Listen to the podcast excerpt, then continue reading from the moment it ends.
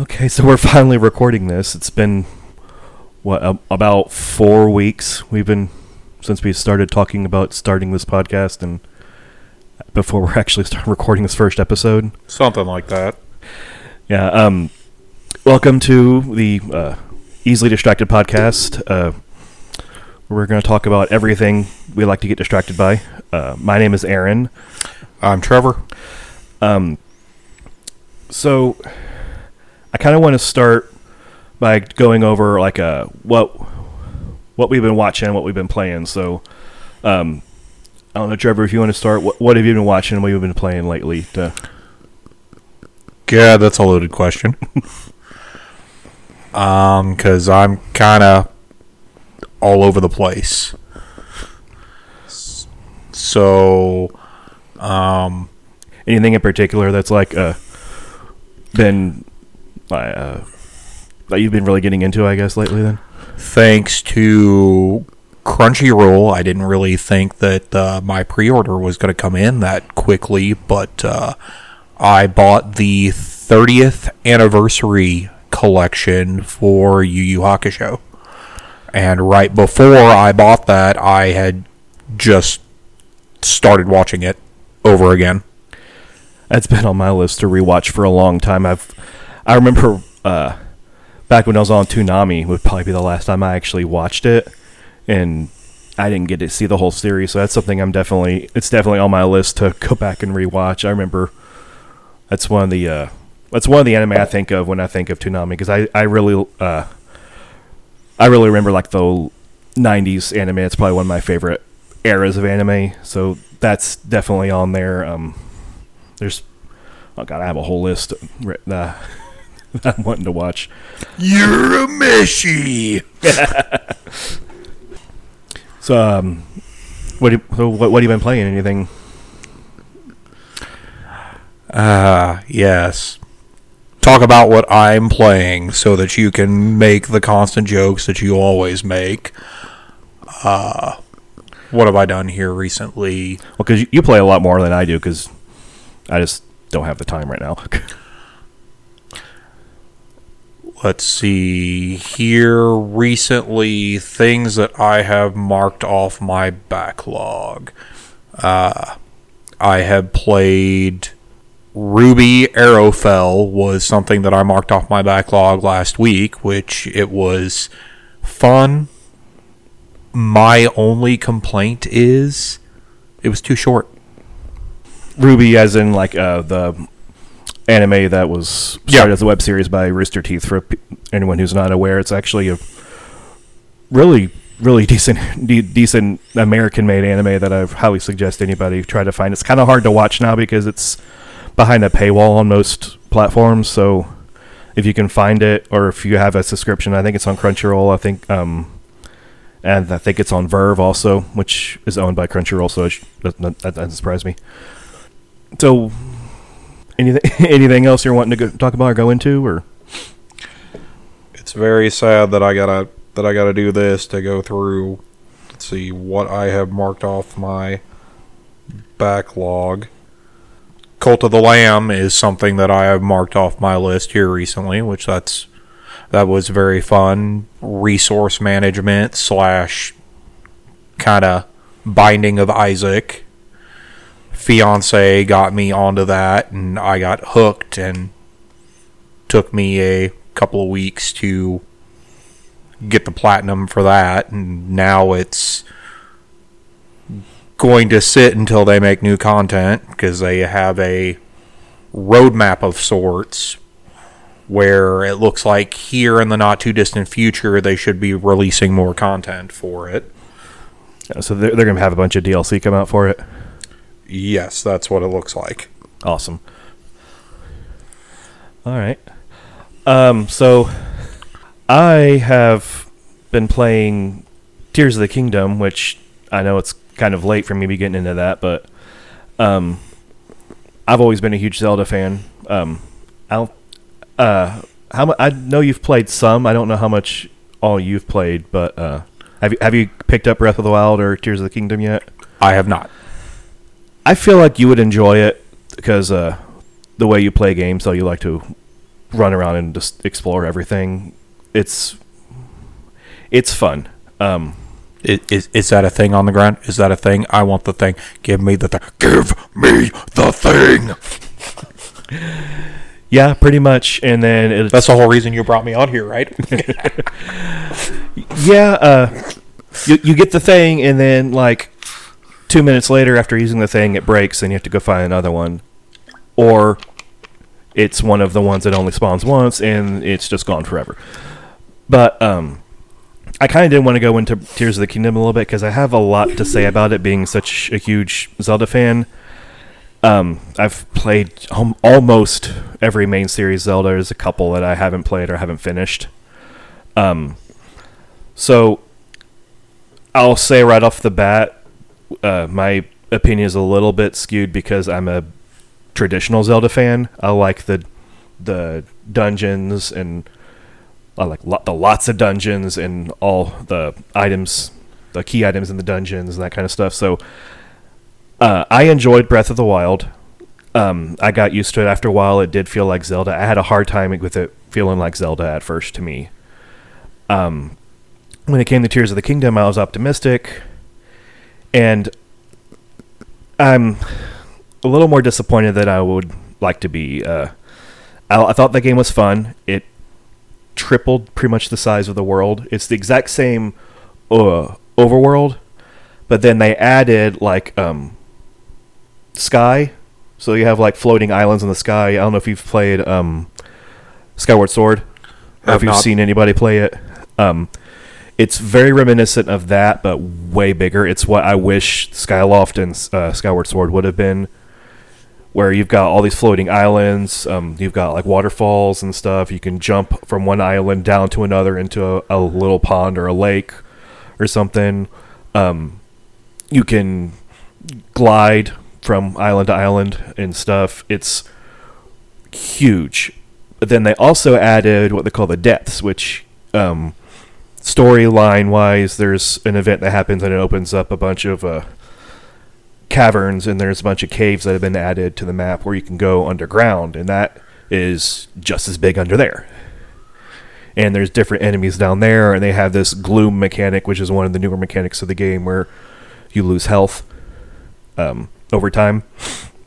So that is great. I love how they added way more to the to the world as far as size and scope. Um, it's got a great story so far. I've, I'll admit I've only played about six hours of the game, so I can only attest to how much of the story I've been exposed to so far. But I'm really liking the story, which is one of the big things I'm a big uh, draws me into Zelda is the story. I, um, but to me, feels more like uh, a DLC than uh, an actual sequel, which kind of makes sense because it basically is a lot of the ideas they had for the DLC that they couldn't add because it would have been too much stuff. Gotcha. Because I wasn't a huge fan of the Breath of the Wild DLC. I thought it was it was fun, but I wish they would have done more. Which it looks like they wanted to. They just couldn't figure out how to put what they wanted to into a DLC size. So I get why it feels like that. I just don't feel like they changed enough to get it away from feeling like that. I I have the same problem with uh, the Miles Morales Spider-Man. It feels like a DLC, even worse than uh, this game because it's like almost copy and paste the same game. They just change the villain and the villain minions, but the way you play the game is exactly the same. I kind of stopped playing Miles Morales after I'm about a quarter of the way through, and I'm, I have no motivation to finish the game because it feels exactly the same. Um, so they did add some new mechanics into it, like um, they still have the shrines. They look different because their story, like just plot, they have to be different. But it's kind of weird because it's like, oh, there's a shrine right there that wasn't there in Breath of the Wild, so it's random new.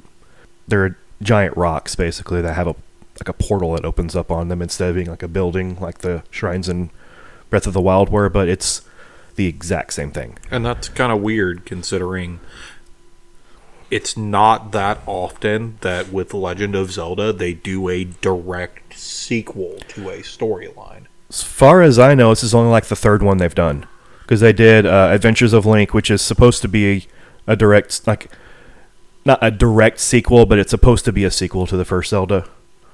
Um, they did uh, a Link Between Worlds, which was supposed to be a direct sequel to um, a Link, uh, Link to the Past, and they've done this one. Um, oh no, they did Spirit Tracks, which is also which is a uh, sequel to um, or no, Phantom Hourglass and Spirit Tracks are sequels to uh, Wind Waker, Gotcha.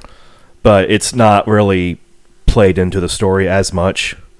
It's just it's the same art style and it's supposed to be the same Link and Zelda. Right, because part of the whole lore, and correct me if I'm wrong, is that with the three pieces of the Triforce, Link, Zelda, and Ganon are just essentially their fates are intertwined. Kind of, yeah. It's um the way it was set up in was in uh Ocarina of Time. I believe that was the first time it was explained when uh Ganon uh, gets to the Triforce because his heart is imbalanced. He only gets to keep the Triforce of Power and the Triforce of Wisdom and the Triforce of Courage. Um, basically, went to Link and Zelda because they embodied those attributes the, uh, the most and that's kind of been the thing. It's like, oh, some of the games Zelda still has the Triforce of Wisdom, and then the next hero, the next Link, inherits the Triforce of Courage, and usually doesn't even know it. That's most of the storyline, like really simplified. But um, so yeah, so the way so it, it feels like a DLC, like like, like I said, because the the shrines or it's pretty much the exact same thing. It's the shrines on the outside look different, but they're almost exactly the same on the inside. And it's like the puzzle solving from the dungeons that I like. It's just it feels like they could have done more to make them different story wise, uh, appearance wise, the way you play through them. Like they could have done something. It feels like. Um, the Guardians they have something that's like the equivalent of the Guardians, which were like the spider things in that in the trailer that shot the laser beams, um, which were actually kind of scary to fight in Breath of the Wild until you figured out like what weapons were effective against them. They were actually pretty scary because they did a lot of damage. So unless you were able to shield parry, which was took a minute to get used to, I'm still not great at it.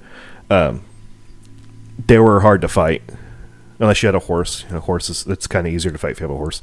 But um, there's the equivalent of the guardians in this game. They're the constructs from that were left over by the Zonai, which, uh, again, why were they or why were they not in Breath of the Wild? There's not as many of them that I've come across so far, but like I said, I've only played a, like six hours of the game, and a lot of that was just me running around, seeing what's new.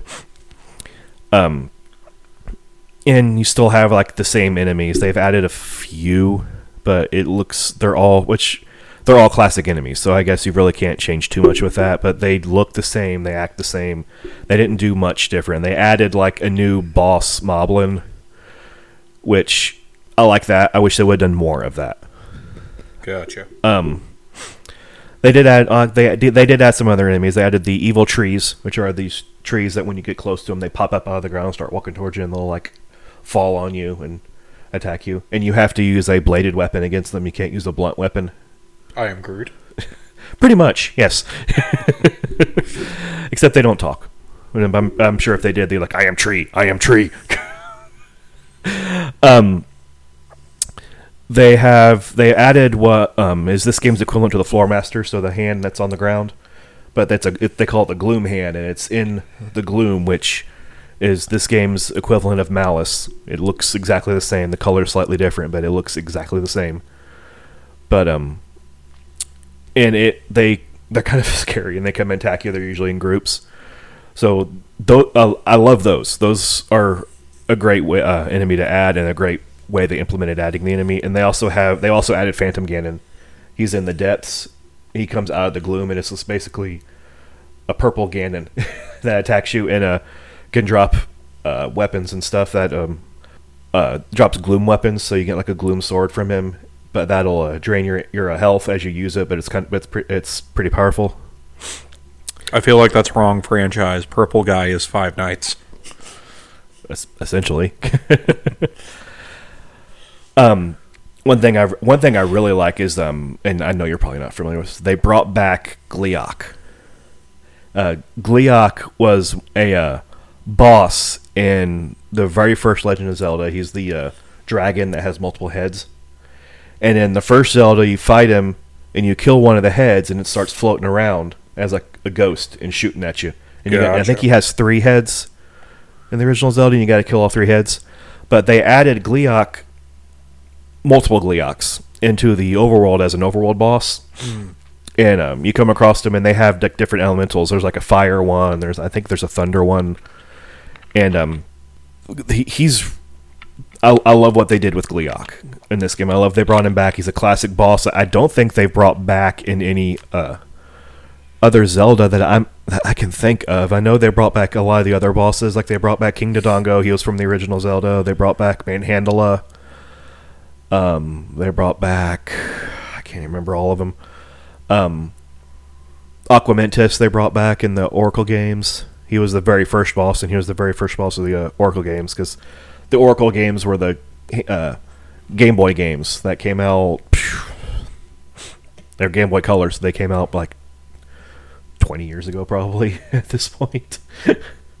um, Didn't they kind of do a Pokemon esque thing for that, where Yes. like one was one was red, one was blue, but it was like seasons and Yep. Something ages, else. Seasons and ages, and it was intended to be three because it was intended to be uh, like representative of the Triforce. gotcha. Because um, the oracles, uh, Din is the oracle in seasons, and Nayru is the oracle in ages, and the third one was going to have Farore, and I forget what it was. I think it was. I don't remember what it was supposed to be. I I don't remember if they actually announced it or not. I take it it didn't do well enough for them to have actually released a third one. No, there's they they got uh, the first they were released simultaneously like Pokemon. The it got uh, reduced to two because I believe it was Miyamoto uh, said uh, told them to cut one of the games because it was getting too complicated to try to combine all three stories because they wanted to take uh, use uh, um, I believe it was either the link cable or have like save data that when you put the other game in it uh, completed uh, the story. Because basically they ended up adding it as um, a bonus dungeon. Um, but um, it basically um, because Ganon's not in this. You have uh, Onox I believe. Like General Onox I think is his name. And then you have like the Enchantress. I forget what her name is so Onox is in seasons the Enchantress is in o- ages and um, if you I forget exactly what it is because I, never had both games at once. I've played both games. I never had both of them at once. There's something you can do where it triggers um, Twinrova, and they come and uh, resurrect Ganon. Then you and you have to fight Ganon. Gotcha. So they were trying to make it a three way connect. The game's connected in three ways, and they were having a lot of trouble technology wise, just because the technology wasn't really there to do it effectively at the time. Right. So um, they dropped it down to two games. Another thing that I found really, I don't find it annoying because I know a lot of people really liked it in the first game because it was fun to do, but um, you have to rediscover all of the Koroks again in this game. Um, I believe there's like I think there's like 900 something of them, and uh, the um, are you familiar with the Koroks? Um, it's a it's a race. They're the little tree-looking elf Ye- things that have the leaves on the faces. Yes, they I've were they were introduced in um, Wind Waker, Gotcha. and they're kind of like what the Kokiri evolved into. Gotcha. Um, they're in uh, both games, and they're like little puzzles you find. Like, oh, there's a rock. There's a circle of rocks. There's one missing. There's a rock over here. If I put that rock in the circle of rocks, a Korok appears, gives you a Korok seed. You take the Korok seed to this giant Korok um, that's static on the world called Hestus, or Hestus, or however you want to pronounce his name, and he um, depending how many you, you have and how many you give him, he will expand your item slots. So you can get another another weapon slot, another shield slot, um, I think another armor slot. Kind of like how in the original Borderlands to uh, to get extra slots for your backpack. You gotta you see a claptrap and it's whining on the ground, and you gotta go find the piece to repair it. Yeah. S- similar to that, yeah. It's just there's like like I said, there's like 900 some of them, I think, if I remember correctly. And What? um, Why is it that games have been getting so ridiculous? Like, don't get me wrong, I like collectibles, but not when it's by the end of it you realize that you've wasted all this time with like 5,000 collectibles in a game. Which there are some games that I've played where not too far off from that, so not entirely an exaggeration. Know, this coming from you, that's kind of funny because you're the one who likes to complete your games completely. So, but I, I don't know. I kind of feel the same way. I some games handle it pretty well. Some games don't even do a ton of collectibles like that, which that's not always necessary. Depends on the type of game you're wanting to do. But I just find it ridiculous that you have to redo all the Koroks again. They're not in the same spots. Um, I don't mind having a system like that to expand your item slots. It's it's optional, and your weapons and shields break so quick uh, so quickly that it's not like you're gonna have a ton of uh, items anyway. But I feel like they could have done something different this time. They did Koroks for Breath of the Wild. You don't have to redo them again. I get it though, because people think they're cute. They uh, they poof into uh, existence or become visible or whatever you want to call it, and they're just like, ha ha ha. Um, people like that, so I get it, but I, th- I feel like they could have done something so it doesn't feel the same. I guess that's why what I'm getting at. It feels exactly the same. Um, you have your Zonai abilities that function exactly like the runes did. So they do different things, but not not that much different, really. Like Ultra Hand is pretty much the same as Magnesis and Stasis was in the other one, in the or, um, in uh, Breath of the Wild. You can just use it on pretty much anything. Uh, you have Ascend, which is very similar to Revali's Gale. It's just it has a, a larger range, and you go through solid objects if they're most of the time you can go through them. One thing I will say though is, uh, Ascend can be useful for like um if you can if you have really good spatial awareness and you know where you are in the depths and there's a spot where you can ascend through the ceiling to go back to the to the surface where you come out from or where you come out in the surface can be like a there's like um certain spots that you have to do something to get into it you have to unlock the area basically. But if you know and you can get to that air to underneath it in the depths you can go pop up through that through the floor into that area before you've unlocked it. And in some cases there's actually like special dialogue for it because they anticipated people being, people being able to do that. So they were creative with that one. Uh, that's probably one of my favorite ones so far is ascend. Um you have like merge and recall. Those are kind of kind of new. Um basically it's it leads into like the new uh mechanic where you can merge things together. Like you can take a, a boulder stick it on a sword and create a uh, like a i forget what the name of the weapon is but it's essentially like a hammer. Gotcha. it adds uh um damage to your uh to your sword and it gives it like um impact damage i guess. Like you- like you can hit um stuff that like bombable stuff and it'll destroy it with enough hits. Um and then you have uh recalled rewinds objects. So like one of the first puzzles you use it on there's a uh, a wheel that's turning and it's got two platforms on it but it's and there's another one that's turning the opposite direction and you have to uh, use recall on the one that's turning to make to make it turn the opposite direction because it basically rewinds time for um, a certain amount of time. Gotcha. So basically, you can make it go the opposite direction so you can jump where you need to go to get to the platform that's going the direction you need, you need to go. So I like that one. It has really good potential for puzzles, and I like the way they've implemented it so far. But I just have a lot of other things I could say, like where did all the Sheikah technology go? That so it's basically none of it is there anymore. None of the Guardians are there. None of the um, uh, oh, the Divine Beasts are gone. The Guardians are gone. Um, even your Sheikah Slate, which was like your like menu basically in the first one's been replaced by something that one of the other characters created herself, which is exact pretty much the exact same thing.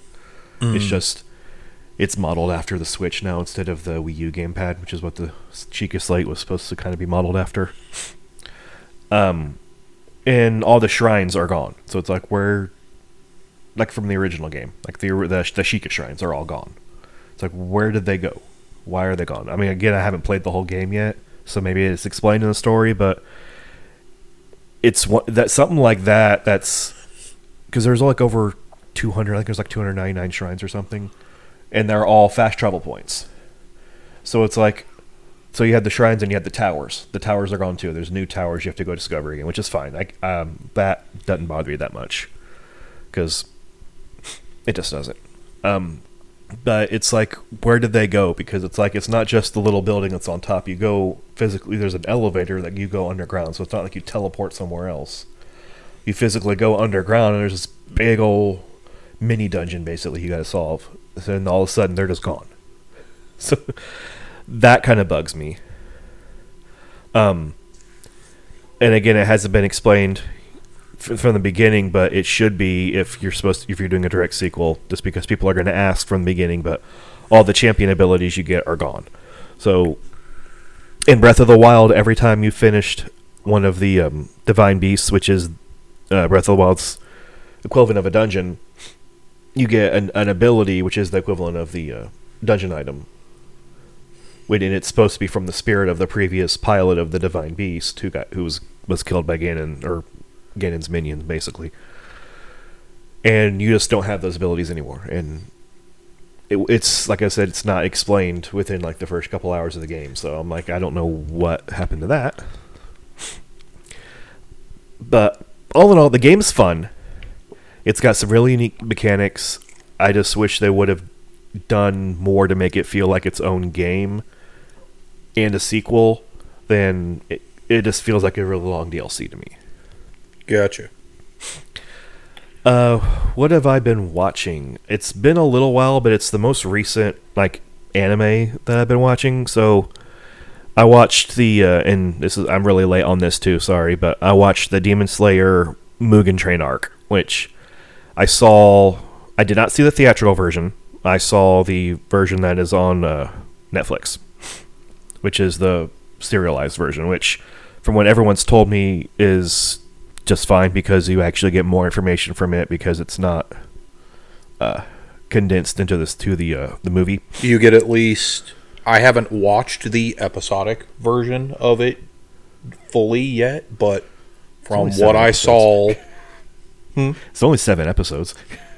but from what I saw, they at least give you about a half an hour more of content because like i told you in the movie they do not completely explain how rengoku ends up on the train in the first place and why he has all the box lunches Yeah, they don't at least at least from what I remember, they don't really explain that because Chris and I we actually went and we saw the movie in theaters. Yeah. Um, it does give you a good good explanation for that. Yeah, because I'd be wondering that too. I'd be like, why does he have so many box lunches? Like literally the the movie begins with you know the explanation of why uh, Zenitsu, Tanjiro, Nezuko, and um, why am I Inosuke uh, getting onto the train, and then they run into tasty, Yeah, tasty, tasty, tasty. Yeah. I had a lot of fun sending that to everybody in text message as I was watching that that arc. um, yeah. So you, I got a lot more uh, information up front, just going into it blind than uh, apparently you and a lot of other people did because they went and saw it in theaters. And I'm kind of glad I did because I would have been so confused and had no idea what was going on. and you are a bit late to the game because they just what was it here maybe a week or two ago uh, chris and i just finished the last dubbed episode they did for uh, the Swordsmith Village arc. Jeez, because I still got to do the entertainment district, ar- dis- entertainment district arc too. Um, yeah, uh, I don't have a whole lot to say about uh, the Mugen Train arc. It was really good. I, I mean, I'm a, I, I really like Demon Slayer just in general, but this I really liked the Mugen Train arc. Um, it in like in, in like you said, it picks up pretty much right where the uh, uh, what I guess you would call it season one left off. Yeah, Um, it's really pretty goofy. much, and yeah, it's but uh, it it works. This the whole the whole series kind of is, but it works. It's a really good balance of goofy and action and like, I guess you would say drama or character building. Well, I was going to say goofy from the standpoint of like we have Funimation. So the way that it's set up is it's season one, and Oh. then Mugen Train arc, and then Entertainment District arc, Yeah. and then Swordsmith Village arc instead of season one, two, three, and four. Yeah, I had a, I've, I've heard a lot of people talking about that too. How they was kind of confusing and before they watched it, and I think they did that because, uh, like I said, the Mugen Train arc is only seven episodes, so it's not like a typical season. So I think they just made it, they did it like that just so it wouldn't be confusing. Because people know, okay, this is the Mugen Train arc, this is the Entertainment District arc. I don't know which would be considered season two, to be honest. I would probably say that the Entertainment District arc would really be the actual next season, and the Mugen Train arc is almost like a special. But um, regardless, if uh, the story actually was not as predictable as a lot of uh, anime that I watch or the movies, because it's technically an ab- adaptation of a movie, and a lot of the movies I find are predictable. I'm not going to spoil anything because uh, because of what is it YouTube Shorts, which I guess technically would be TikToks, They call them Uh, reels, I think, but yeah. Reels, whatever. Um, the ending of the series has already been ruined for me Uh, yeah. because they're already there with the manga, from my understanding. Oh yeah, so I've seen some stuff, but I can't tell what's fan made and what's not, and I'm not trying to look it up because I, I don't Yeah. want to get I don't want it to get spoiled for me. Um, the animation was great. Demon Slayer animation is always great. Um, I like the uh, I like what they do with like the different breathing techniques, where it's like they do the technique and it kind of looks like the uh, the Japanese art, you know, like, with like the crashing waves or the flowing fire, and it's like it looks like uh, traditional Japanese art but they, it also looks like it fits into that world at the same time. So I, I, I love that art style that they they use for that, and just the animation in general is really good. Um, they just did a, a great job on it. And this arc specifically, I really liked the animation on it. Because they did a lot of good things. They did a lot of uh, mixing of CGI and traditional animation in a really good way that worked really well. Like you couldn't, I could I could tell what was CGI just because I'm familiar enough with animation. Be like, okay, you would do that CGI because it's so much easier. And then when you really start looking, like, okay, okay, yeah, you can tell it's CGI, but you really can't. It's it's not that easy to tell. And they they did a really good job with it. Um, I and this is probably going to get a little bit of heat for that. I didn't find Inosuke as annoying as he usually is to me. Um, it's just his style of character. In and there's usually one in most animes. It's just like the loud, boisterous character. I sometimes get annoyed with him because this. I just I'm not, I just want him to shut up sometimes. I didn't find him that that annoying in this in this uh this arc. He he was actually kind of funny. Did you? I know that like the voice is a bit different, but did you recognize the voice actor from from anything that you've watched in the past? I don't remember. I remember I remember recognizing a voice, but I don't remember what it was anymore. Especially since he's doing the rasp, it's kind of hard to tell. But uh, he was also the voice of uh, Kazuto Kirigaya or Kirito for Sword Art, and the voice of Eren Yeager for Attack on Titan. That's why I recognized it. I couldn't place it, but I remembered I rec- recognized the voice. That makes a lot of sense. What, what was another one? Uh, Caesar Zeppeli and JoJo's Bizarre Adventure. Battle tendencies. It's been too long since I've seen JoJo. I need to go back and rewatch it.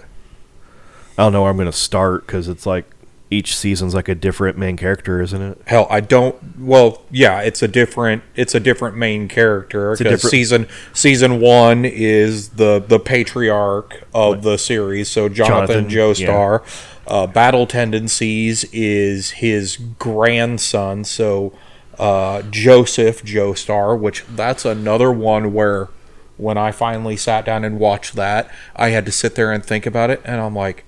The voice of Jonathan Joestar is Nigel Uno from Kids Next Door. Oh my god. Is it the same voice? Yeah, it well, very similar voice because he's supposed to be um he's still supposed to be an Englishman. So, Gotcha. Gotcha. Oh jeez. Um so where, where was I? Uh I guess really the only major things I had to say about it was um I th- I thought it felt a little short. Like I said, it's only seven episodes, but it's an adaptation of a movie. So I don't. I'm. I'm assuming. So I'm assuming the movie was conceived first, or it was conceived. The story was conceived first as like a movie, because the arc is so short. Like it, the pacing wise, it's actually done. It was written really well. It's just I wish it was a little longer. But I feel like it probably would have felt drug out at that point. So I'm I'm glad they kept it short like that. Um, and I I didn't care for the ending. Not not Rengoku dying. I mean, yeah, that sucks. I really didn't. I liked the character, but I didn't get like that emotionally attached to him because you spend so little time with him. You spend, like I said, like just a few episodes with him, and then he's not doing much besides kind of being a mentor to, to um, um, Tanjiro. Tanjiro. Thank you. I don't know why that name slipped me. Um, Or I could have just been Inosuke Kimpachiro. Yeah. But um yeah, he's so he's you don't spend that much time with him. He's the only and the time you do spend with him, he's being a mentor to Tanjiro or he's fighting that last fight. Or he or he's cuz even on the train you don't see him fight but like two scenes I think. You see him fight for so his death didn't impact me all that much. I mean, I liked the character and I didn't like that he had to die, but it didn't impact me that much. And then how all three of the main characters are just sitting there bawling their eyes out. I'm like, how did they get so? I'm like, yeah, he's supposed to be like the super nice guy, and everyone like really likes him, and like in like lore wise. So I get it, but I don't under. I just it just felt weird that they're sitting there bawling their eyes out that much over someone they just met, like story wise, like less than a day ago, probably. You'll probably get more attached to some of the other Hashira because the entertainment district is them teaming up with Lord Tengen, which is mm-hmm. the sound Hashira. Is he like then- the ninja dude? Yes. Okay, I thought I've seen like the first episode of uh, Entertainment District Arc where he's like trying to kidnap the two girls from the Butterfly Mansion. Mhm. So I saw that actually, or is that at the end of the last episode? I don't remember. I saw that. I remember that scene where um, yeah, And, then, the uh, the Swordsmith Village arc is Tanjiro and uh, the love Hashira, right? the Love Yeah. Hashira and the Mist Hashira. Yeah. which Mist Hashira's backstory is a bit heart wrenching, and so is the Love Hashira. Okay. Well, I'm definitely planning on watching watching both of those arcs soon. I just have to find the time because we didn't really mention it, but uh, me and Trevor are both dads. Um, my oldest is two. How how old is? My son just turned one on the 12th. So let me ask you because this kind of ties into what we're watching and what we're playing. Um, since you had your son, um, I have two sons by the way. One's two, one's nine months. Um, since you've had your son, have you had the same issues I have where I have hardly any time to do anything at all. So, me being able to watch something or play something, um, and that's why I'm so far behind on everything is because I'm taking care of them during the day or I'm working. Um, I don't really have free time until the evening after they've gone to sleep. So I get about two hours before I need to go to bed so I can go to work the next day or so I can get up and take care of them and not be falling asleep to either watch TV, watch anime, play a game, play on my phone. Uh, I like to uh, I like to I, I do Gunpla, so I play I uh, build gun, Gundam models, which I don't have one right now that I'm building, but I want to get I need to get one. So I have like two hours at the end of the day to decide what I'm going to do out of all of that stuff. And I feel like I never get to anything I want to get to. Do, do you have the same kind of issue, or is it just me? I don't have the same issue, but my problem is reverse since um, right now I work full time and my fiance works weekends. So I do the or I do a full time job and she's at home with with our son. My issue is I come home and he's generally either about to go to bed for the night, so I only get a couple hours to spend with him before he has to go to bed, or he's taking a nap and I don't want to actually wake him up. I gotcha. I don't know. I just feel like I mean I could probably make some more time. It's just I feel like I ha- I either have to be I don't have I mean I don't have to be. I feel like I'm taking care of my sons, which um, my wife takes care of them too. So I'm not trying to say I'm the only one taking care of them. In fact, she probably takes care of them more than I do. Right. But um, I'm either watching them, uh, working, mowing the grass because I, I can only do that every other every other weekend because that's my wife is, works every other weekend. So it's like I can't leave them inside by themselves while I go mow the grass for a couple hours. Right. And by the time she gets home, it's too late to start mowing the grass. 'cause It's going to get dark. But um, so I I just I anything I have to do around the house, um, I have to try to find time during the day, or if it's something I can do at, at when, when everyone goes to bed, I do it then. So I, f- I don't know. I just feel my, I'm really constricted on my time now, and it.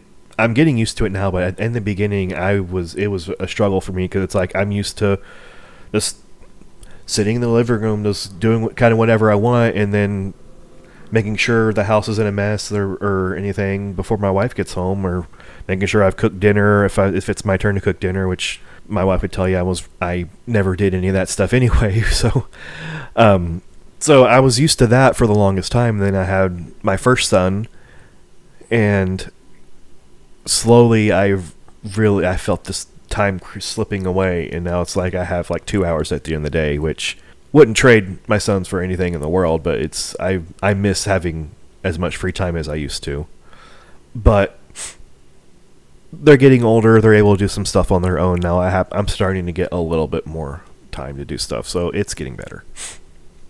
But anyway, speaking of free time, uh, um, do you uh, do you like to uh, watch like playthroughs of games and stuff on YouTube and that kind of stuff?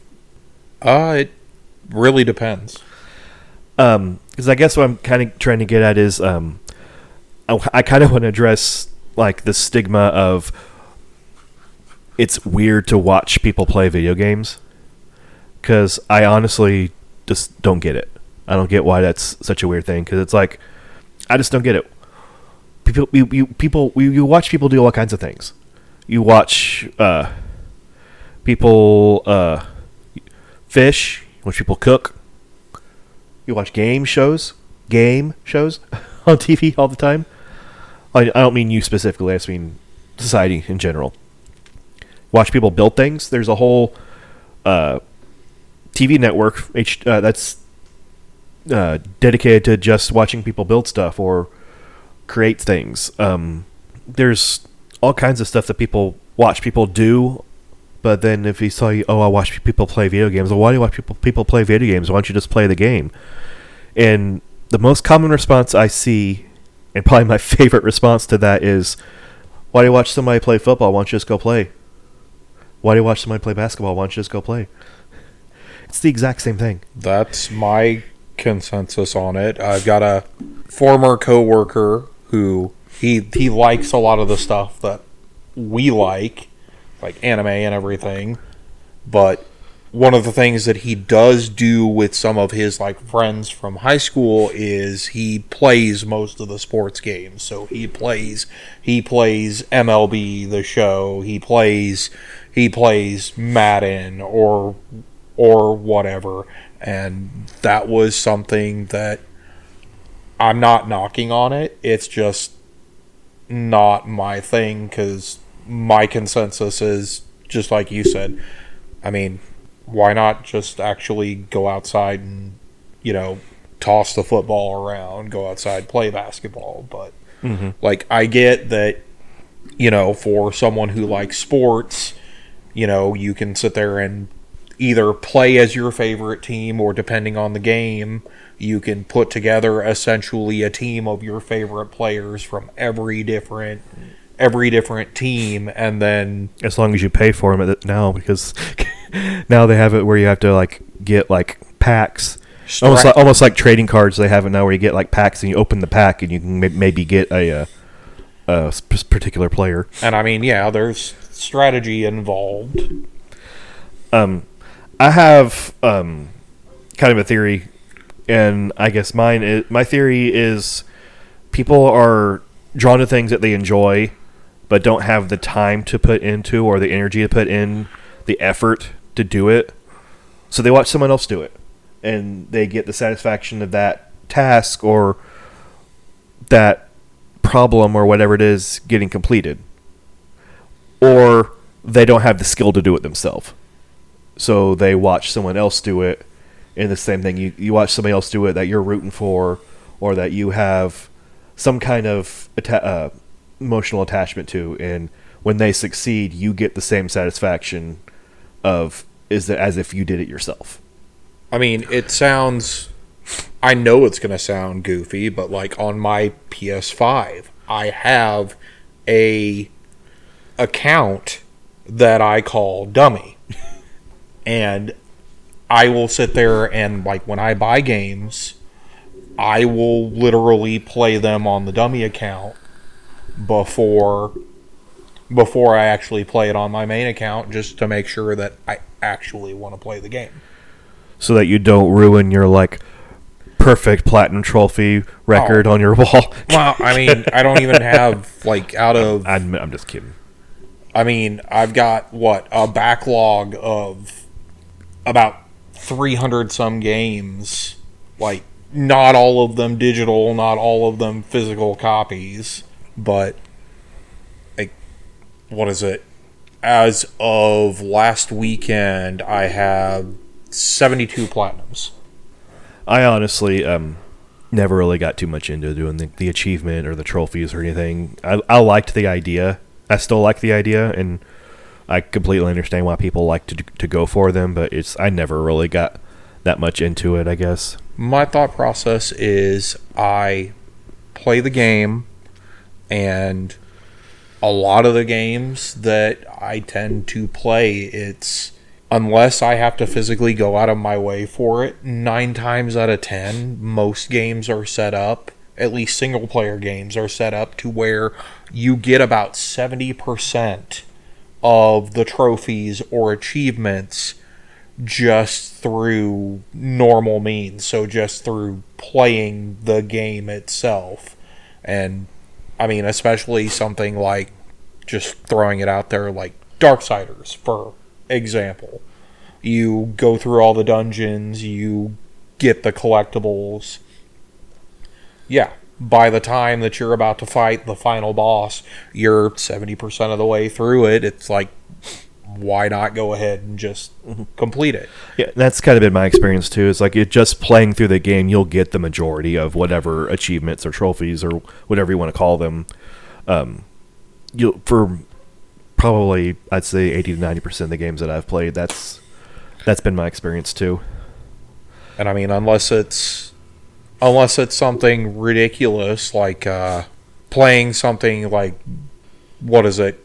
I don't really play any of the Call of Duties, but I know that there's quite a few like games that are specifically based around first or like actual competitive play where there are certain things where you have to be like in the like like the top percentile of players for like a week or something to get to get a specific trophy or Yeah, some of them get ridiculous like that. I was actually watching something the other day about all the hardest or most ridiculous trophy or in-game achievements or whatever to get, and some of them are just some of them are stupid.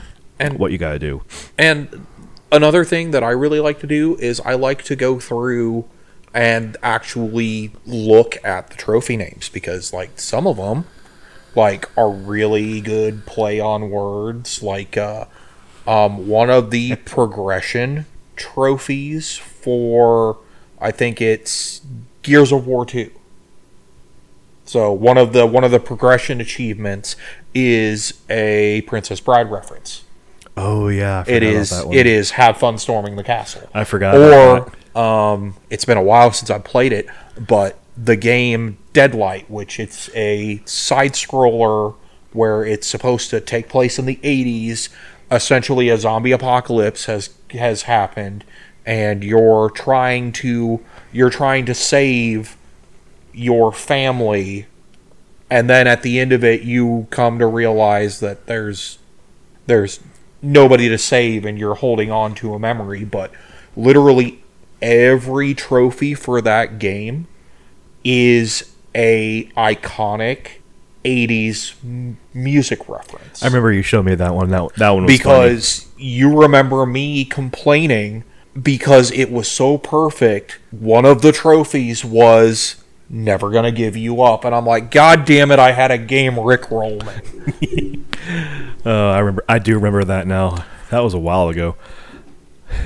And I think what was it? The first Borderlands, a lot of the achievements and trophies were like movie references. Like when you get Oh, yeah, your they were, weren't they? when you get your first, I think it's either class mod or your first artifact, that is a Monty Python reference. Because the the the, the achievement is called "There are those who call me Tim." Uh, and then you have the achievements like uh, Face McShooty. Ah, yes. Well, that was a quest, not an achievement. I think you got an achievement for it too, didn't you? that you got an achievement for it, which, if I'm remembering correctly, it was just called "Shoot me in the face," and uh, um, or like when they did the Deadpool video game, which I know that there are people that liked it, people that didn't like it, but the trophy or the platinum trophy for that was okay. You can sell the game now. Which is kind of funny because that's kind of how some some people are. They complete the game like that and they're done. They never want to. They'll never play it again. Just fine. Then we get cheap games at the used game stores.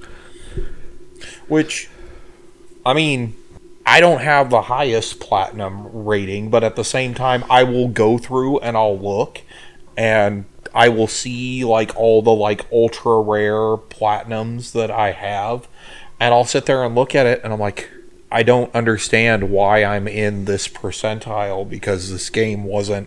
I'm not saying that it was easy, but it wasn't difficult enough to where like I ever wanted to give up.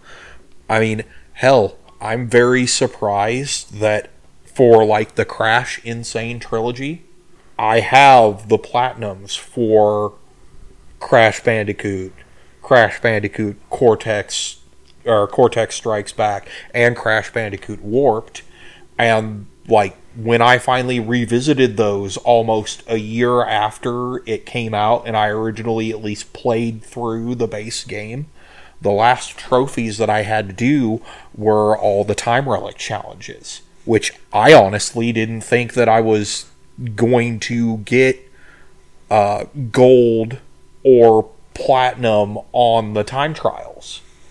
And I, because like the trophies to finish those out, you don't have to get the platinum. You just have to at least get gold on the majority of them. Gotcha. And for all three of those games, uh, the platinum, like the platinum tracking of how many people have actually gotten that, are one point something. Jeez. I've But heard that's that, only I've heard in- some of the time trials are kind of hard though. But that's also only like it only tracks for us for like North America. Yeah. It doesn't track like if you go to like PlayStation profiles, it'll give you a completely different ranking because it's doing worldwide. Gotcha. Oh, so I guess we could both agree that um, watching people play video games is not really that much different than watching pretty much any other quote unquote reality TV show. No, um, and I'll do I'll I'll watch them just like the same as my dummy profile. If I haven't bought the game, you know, I'll sit there and like look up a uh, playthrough trailer or someone actually playing it to see if it's worth grabbing. In my opinion, So, uh, moving on to uh, watching anime, then um, there's typically if you watch anime, you fall into uh, one of two categories where you either like to watch anime subbed or you like to watch anime dubbed, and just for anyone who I guess isn't aware what that means, uh, subbed is when you watch anime in its native language, which is usually Japanese. Not always, but usually Japanese. And you have whatever region you live in, the subtitles in in that language. So the audio is the native audio, and then you have subtitles superimposed, usually on the bottom or top, um, in your language or whatever language you selected that it's available in. Uh, dubbed is when uh, the studio, whoever bought the dubbing rights for the studio, it's usually either in the U.S. It's usually either Funimation or Viz Media. There's a couple of others, but those are the two biggest ones. Um, that would be when you go in and completely replace the uh, spoken audi- audio with uh, a different language. Usually, you know, in the U.S., it's usually English, but there you, there's several different language languages that'll get uh, replaced with. which to add on to your uh, companies that do dubbing, um, I know that it's been eons since they shut down 4Kids, but uh, while I was, because I had to travel for work this week, I walked into a FYE and was looking in the anime section, and I saw a specific box set for a anime. I believe it was called The Executioner and Their Way of Life. And when I turned it around, you want to know whose logo was on the back of the uh, um, back of the box? 4Kids. No, not four kids. Oh. Just Warner Brothers. It is a more recent. Warner Brothers is back in the game of dubbing, from what it looks like. Okay, it's funny you mention uh, 4Kids because actually here in my notes, uh, um, it's in here somewhere. I have uh, uh, fuck 4Kids. Hokage, I did a test pilot for 4Kids. That makes way too much sense. Sorry, had well- to throw in the DBZ abridged there. well, well, we'll get into why, but um, I I wanted to get into the uh, pros and cons kind of of sub versus dubbed, but um, because there are some for each. Um, so for uh, subbed, you um, so subtitles.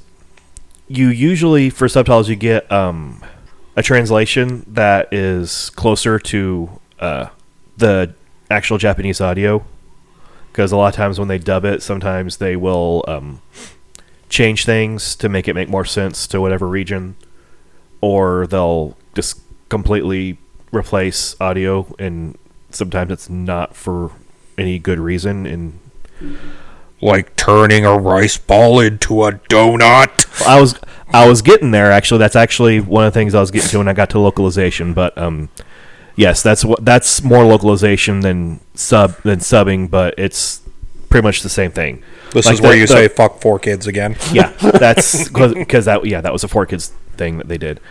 Um, I'm talking about how where um, the first example that comes to mind. It's a really bad example, but it's the one, it's the one that comes to mind quickest. And uh, ah, I'm gonna mispronounce the name. Kobayashi Dragon Maid. Um, there is a scene that a lot of people will reference when talking about this, where um, one of the main dragons answers the door and uh, is wearing something different than what she normally does. And one of the characters says, "Oh, you, uh, you're wearing something different today." And in the Japanese version, she has just a normal response to why she's wearing that. I don't. I honestly don't remember the off the top of my head what the response is. The English dub, and I can't confirm this, but it would not surprise me if it's true, just because of who it is. Supposedly, it was the Engl- English voice actress that decided to change this changed it to something along, and this is ad libbing, but it's something along the lines of, "Oh, I felt like breaking the patriarchal oppression of women by and wearing something different today." Well, you also got to look at that, and this also goes for um, music as well. Oh yeah, it's, I, it's anything that's localized or I- anything that has that that's edited. like perfect, perfect example. Um, he doesn't really do a lot of that anymore, but one of my favorite uh, YouTube artists that would actually do covers of anime openings is Nate Wants to Battle. I like a lot of his opening his And- translations. what he does as far as um, translating when it comes to doing a song is what they do in dubbing as well, where you try to go with what the translation is, but you pick out what actually fits Yeah. within like for music it's trying to match the the syllables the the pitch of the original singer's voice and then in anime it's trying to match the mouth flap movements Which, oh, in honest, uh, in, in all honesty, that's a lot easier because a lot of the, because it used to be like um one of the reasons why like if you go back to like the 70s and watch like the 70s anime where everyone's talking super fast Mhm. it's because in japanese you can say a lot more with less words Mhm. and and it's not that way anymore but back then japanese was like oh no this is our original stuff you can't slow down the ma- the mouth flaps or anything because that's altering our craft so they had to work with what they had. They, from what I understand, it's a lot easier now for them to let them change the mouth flaps to match at least the speed of what um, you, we need to say in, in English to get the same information across. Mm-hmm. But yeah, like a the fir- what comes to mind is Speed Racer. Like, oh yeah I can't even remember any of the uh, zingers from that, but it's like when they're talking super freaking fast, and it's like it it, it just sounds awful, and that's the reason for that is because that that was a Japanese uh, anime that Hanna Barbera got um, the uh, rights for to air in the U.S. and when they had when they went to dub it, they had to just speak really fast. and this is this is an example that I want to use that kind of that kind of changes what we're talking about in that respect and my my fiance likes to talk about this all the time and it's something I've only seen a couple episodes of and she can only do a couple episodes at a time for it but uh, have you ever heard of ghost stories Oh yeah, I watched that with you all, uh, back when we had the apartment. no that was that was ghost hunt Uh, oh yes, I have heard of ghost stories. So That's actually one of the ones I've been interested in seeing. So, for those who don't know, um, usually what happens for something to become an anime is, you know, the manga, the the original Japanese comic becomes popular enough that they get greenlit for a show, and with Most Uh, of the time, sometimes most of the sometimes the anime comes first. most of the time. Ghost Stories was one of those where it was a very popular manga. They decided to make it into a anime and it flopped in Japan.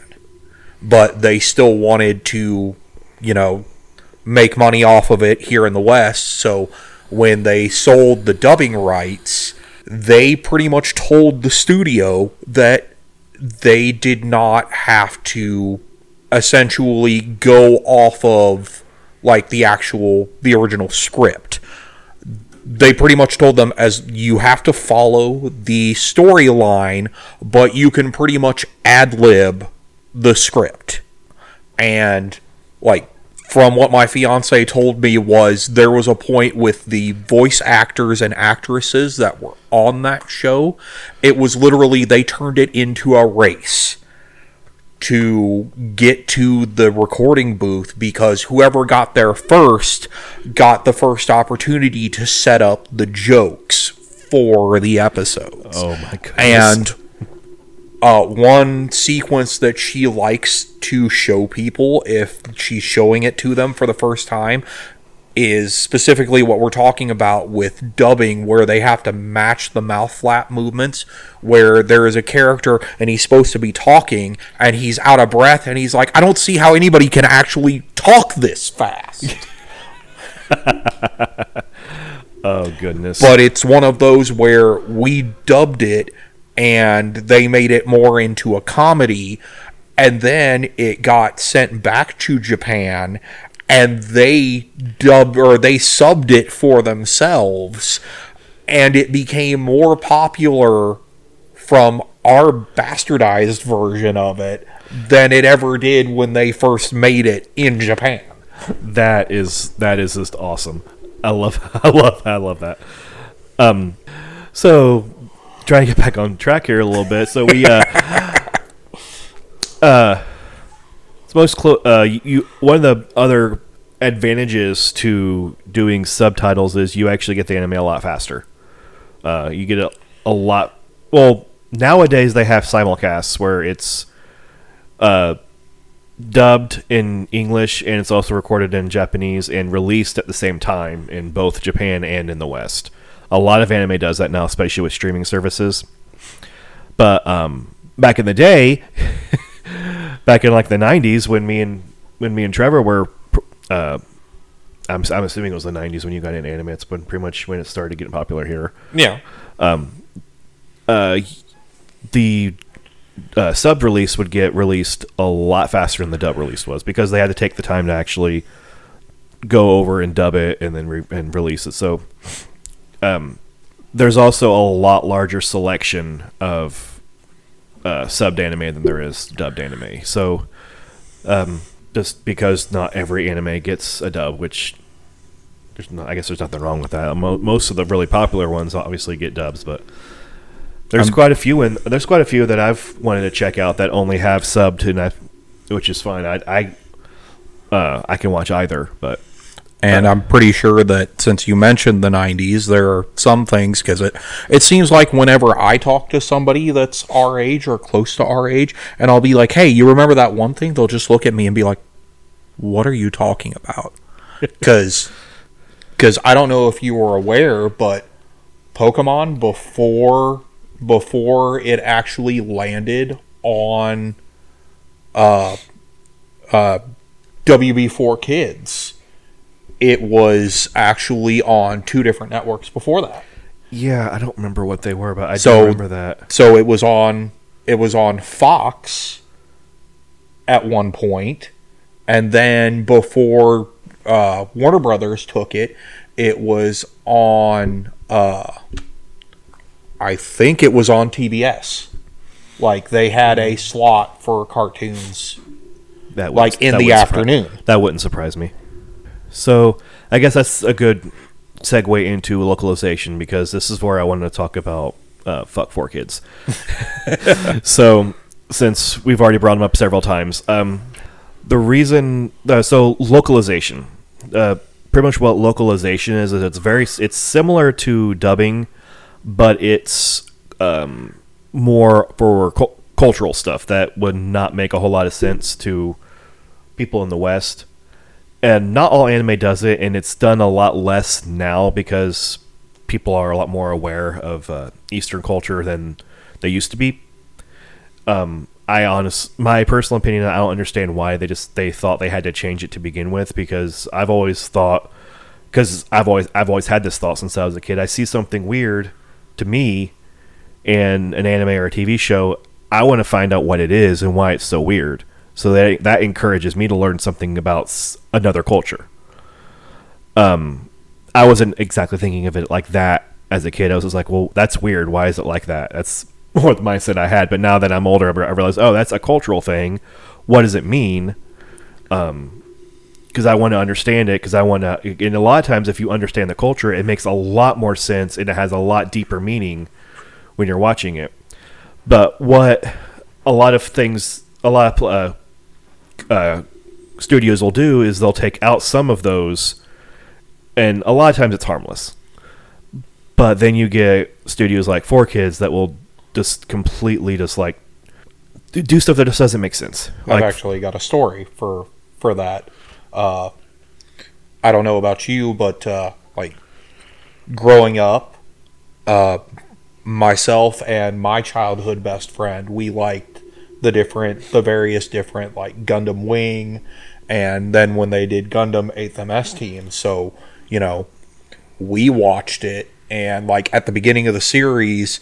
Like the main character gets stranded on Earth, and he's in the jungles, and he's there's a there's a point where he uh, comes across a waterfall and he pretty much he's like oh great water so he sits there goes and starts drinking from the water or from the water that's coming down from the or the waterfall and he uh and he just after he drinks he just sits there and he's just like marveling at the waterfall. And then all of a sudden a girl pops up out of out of the water and they have this whole exchange where she doesn't realize that he's there he's dumbstruck she freaks out and then a bunch of goons grab him and they're beating the shit out of him back at their camp where they're like we haven't even seen her like that. And myself and my friend didn't get it until his mom bought him the VHS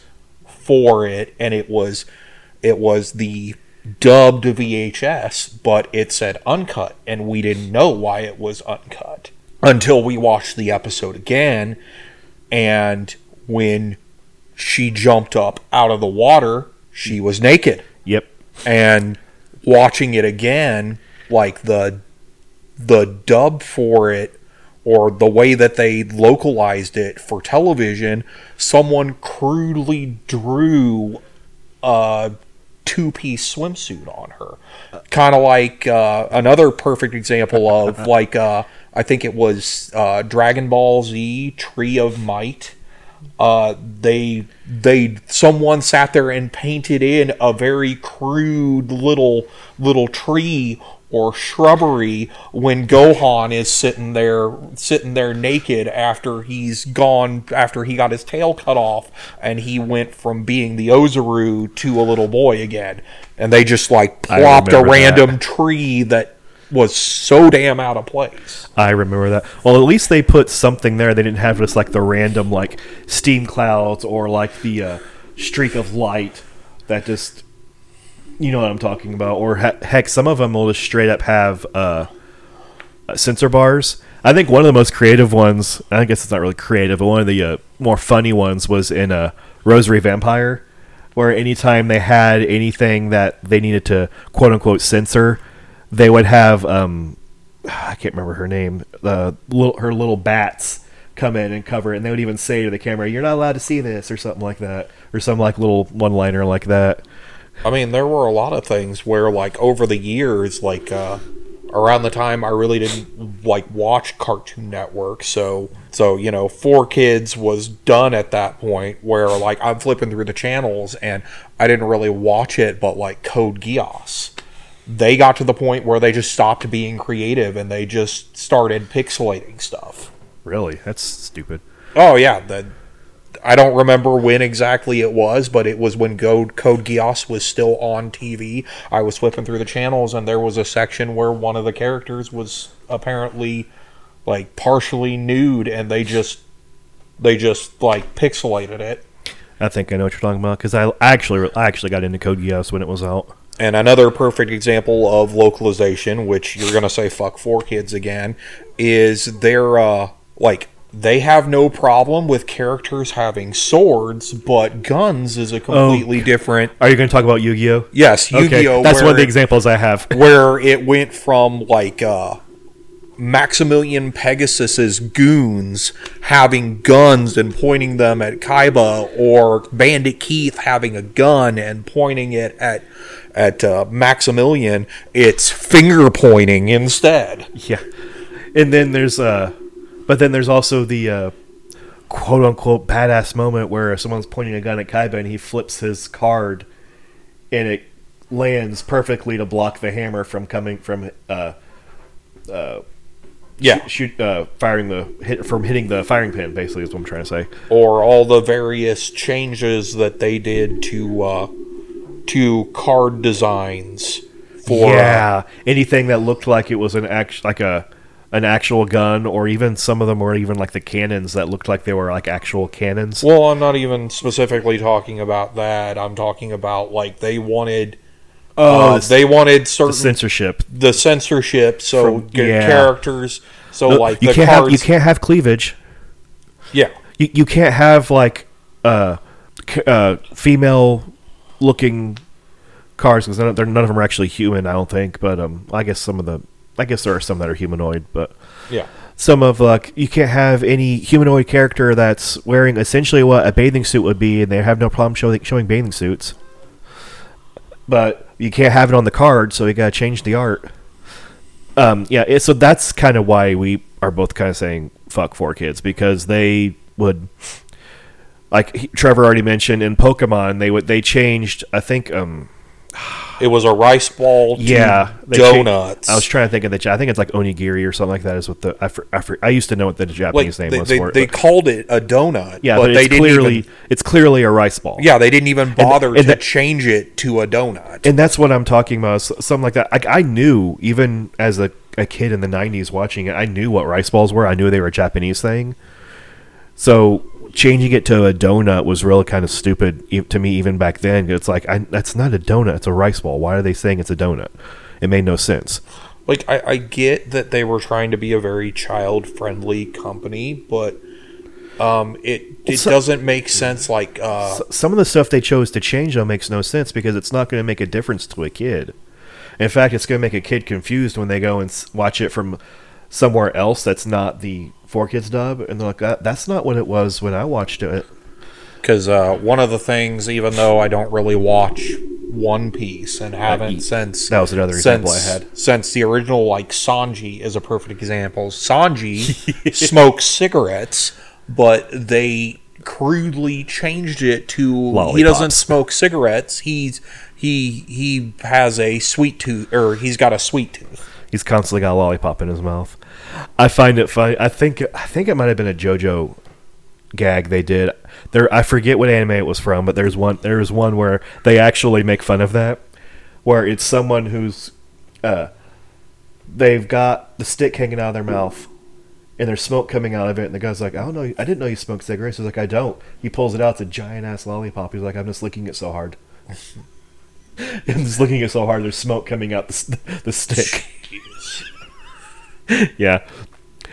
But um so yeah, 4Kids was did all kinds of stuff. And it's all in major changes to well not major changes, but noticeable changes to things that a kid's not going to care about. And I get the removing guns, but it's everyone knows what a gun looks like. No one's actually getting shot in any of these scenes, even in the uncut scenes. And some of the stuff they changed, like like you said, they changed. Oh, I'm pointing a gun at you. I'm pointing my finger at you and telling you you got to come with me. It's like why would anybody go with you just because you're pointing a finger at, at me? I'm not saying that all things that 4Kids did No. were bad, but like another good example, and this is from the Yu-Gi-Oh franchise again, um, changing, like making it so that like there are certain voices, voice actors that I feel should have done something different. Because I don't know how far it is in GX. I've just seen snippets of it because I never Oh, you actually I never watched GX? finished. I mean, GX had its moments, but there is a moment where, like, there's a guy that uh, one of the antagonists in a duel. Like he's like big, buff looking guy. He's got scars all over him. It looks like he's like almost wearing some sort of like S and M gear, and he talks like this. Yeah, I think we've gone over all the examples that I had that I came up with, but uh, for for 4Kids, it's just some of the decisions were just really questionable, and I don't understand why they changed a lot of the stuff they did. Some of the stuff they changed made sense, like another another Yu-Gi-Oh reference. Um, there was a scene with Taya, I believe was her name, the female main character, um, that the uncut version. Um, there's a scene that where she either gets assaulted or almost gets assaulted, and they completely cut that out and changed like the very end of it where she's like um, I think it's um, one of the other I forget the character's name. One of the other characters comes and he's like helping her, and they change that to explain like the embarrassed or the look on her face to where she has to go pee, and she's embarrassed because she needs to go. I think she either peed herself or she has to go pee. So they they cut out the the assault, which I get that. That's that's an acceptable um, localization if you're if you're doing it with a kids audience in mind which I would say the especially the first Yu-Gi-Oh series, at least in the U.S., was very much a kids series. Well, and Yu Gi Oh! in itself was very odd because I don't know if you know the origins, but originally, um, the pilot for that it wasn't cards. It was it was just any Yeah, game of Dual- chance. Duel Monsters was one of like a bunch of games they had because the original it wasn't supposed to be just cards. It was supposed to be like a a bunch of tabletop games. It it's wasn't- just the it- cards was the one. The Duel Monsters was the one that stuck the most. It, it wasn't even that because I'm pretty sure that in the pilot or like the original pilot zero or zero, um, Russian roulette was involved. Really? like any game of chance gotcha. to like play off the the you're potentially going to go to the shadow realm or die if you lose this. Speaking of, the, of that, uh, in the manga, um, the Shadow Realm, there wasn't a Shadow Realm. They straight up died. So all those people that got sent to the Shadow Realm in the um, TV series, in the manga, they straight up just get killed. So Yugi straight up kills people like all the, like half the time he's playing cards, or Yami, I guess technically Atem. a Tim. Moving on, because I think we can sit here and talk about 4Kids all night, and we got other stuff I need to we want to get through. Um, Well, I mean that pretty much just became canon because I'm pretty sure I haven't watched any of the Yu-Gi-Oh series here like in recent years, but I'm pretty sure the Shadow Realm is still or some variation of it is still involved in the show. I wouldn't be surprised. Um, some things don't translate. Uh, gestures, uh, like it, um, like uh, there's a famous example in Naruto where uh, there's literally I was watching a uh, a uh, subbed version of this episode, and uh, whoever was translating it didn't know what it, what it means, and they literally put an editor's note like, "I I don't know what this means," and it was a scene where um. Uh, Hidden Leaf Village, Secret Finger Jutsu, Thousand Years of Death. not exactly. It was it, it was a scene when uh, Gaara is attacking the leaf as um, Shukaku, and uh, Naruto summons uh, Gamabunta for the first time. Well, not for the first time, but he um, he summons Gamabunta, and um, uh, he has Gamabunta and Gamakichi were both are both summoned, but um, uh, he's trying to tell Gamabunta not to go over to a certain area because Sakura's tied to a tree over there, uh, unconscious. And he he keeps saying that and Gamabuta's like who's who uh what's this Sakura you're telling me about? And Gamakichi's like it says this and he holds up his pinky. And in Japan that's a sign for a significant other so he's he's teasing Naruto in that scene saying it's his little girlfriend basically um the translator had no idea what that meant because that that that, that doesn't translate there's nothing that we do in the west that really translates to that Right. but So stuff like that doesn't translate. So they have to come up with something. Um, and I think that's what they, they do in the uh, dubbed version is they have Gamakichi say that it's, it's his little girlfriend as he's holding up his pinky. So there's stuff like that that you really can't, you have to be, get creative with sometimes, and sometimes they just or sometimes they just straight up have an explanation in the the sub, and then they figure something out for the dub, or they cut it out. so so Um, there's there's different things like so one of the uh, advantages to watching the dubbed versions is you can do something else while you're watching it. You like there's sometimes I'll have it on just to have something on in the background while I'm doing something else, and I'll watch it, but I can look away and do something else real quick. I can't do that if I have to sit there and read. Right. And sometimes, even sometimes when you're um, watching subbed, the, the I had to keep pausing it because the they're talking, they're saying so much. They have to uh, advance the text before I can finish reading. So I got to sit there, pause it, read it, unpause it, pause it again, read it. Um, it it just breaks up the action or it breaks up the the mood really of the scene. We have to keep doing that. So unless you can read fast and you can read from far away, because sometimes the words are really small. Sometimes it's better to watch it dubbed. Uh, my fiance is perfect example of subbed being good, which I agree with her. Um, a movie that she really likes is called Your Name. My name is Aaron. Smack you.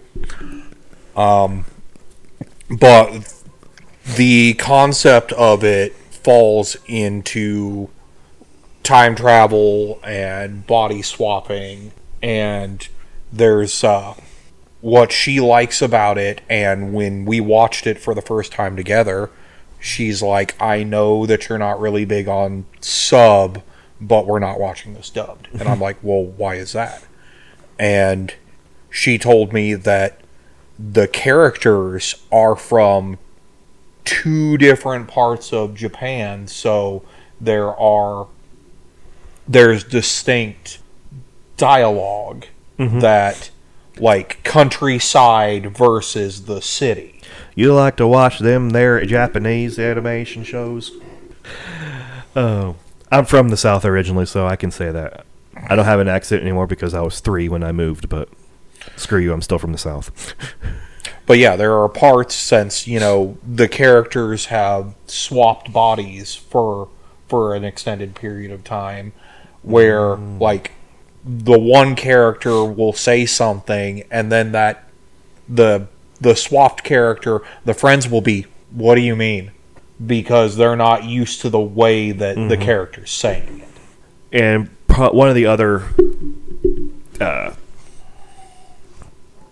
the uh, streaming services basically streaming services i i'm not a huge fan of anime streaming services mm, not because I, I love that they exist and i just wish they were a lot better because a lot of the stuff i'm looking for because I, I i i can watch subbed or dubbed it doesn't matter to me but if i start it in one format, I want to finish it in that format. I don't like going back and forth because enough stuff changes that it's it. I just I can't I can't just keep going back and forth. Stuff changes too much.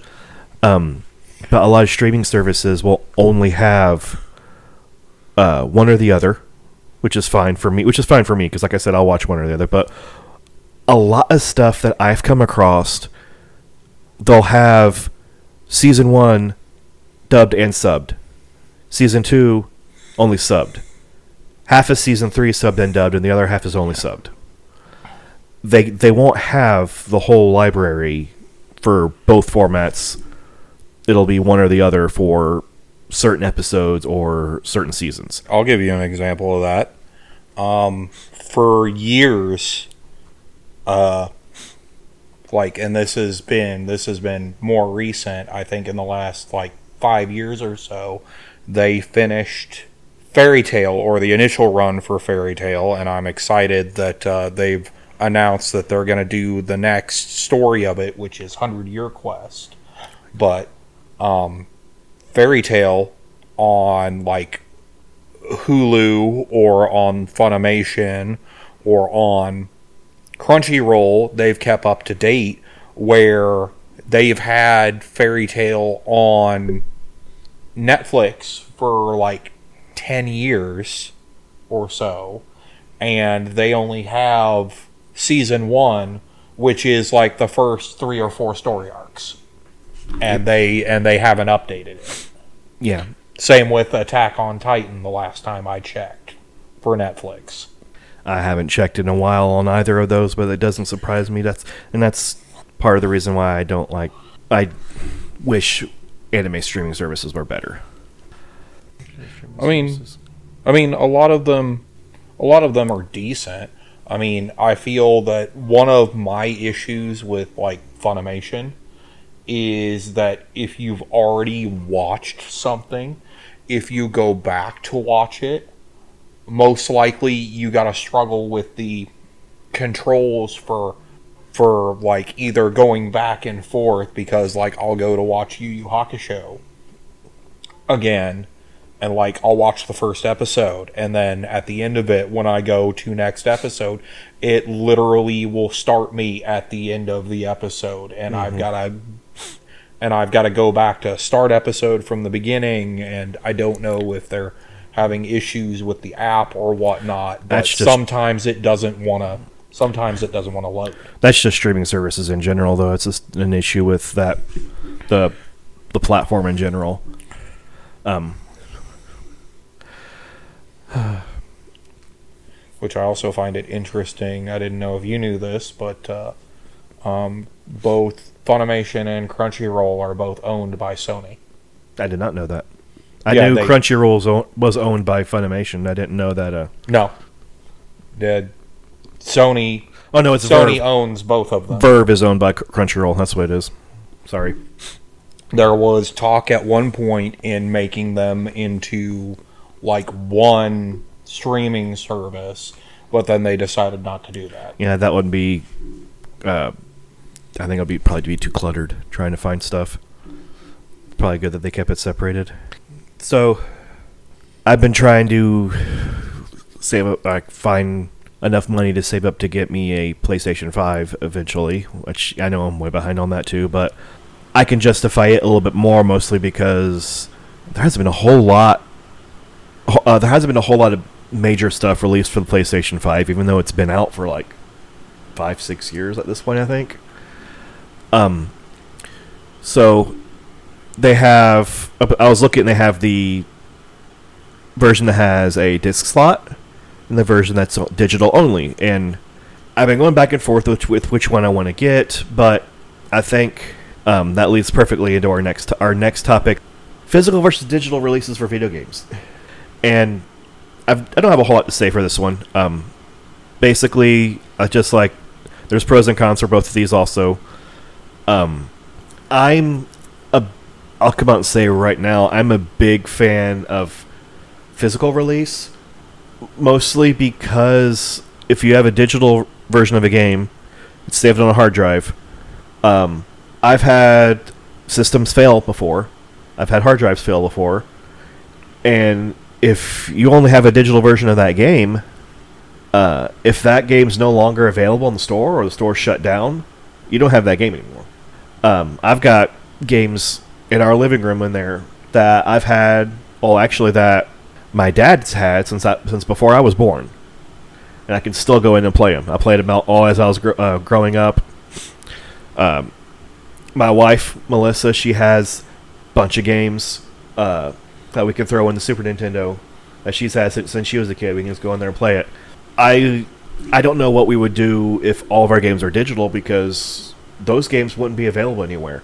There was uh, a study done recently.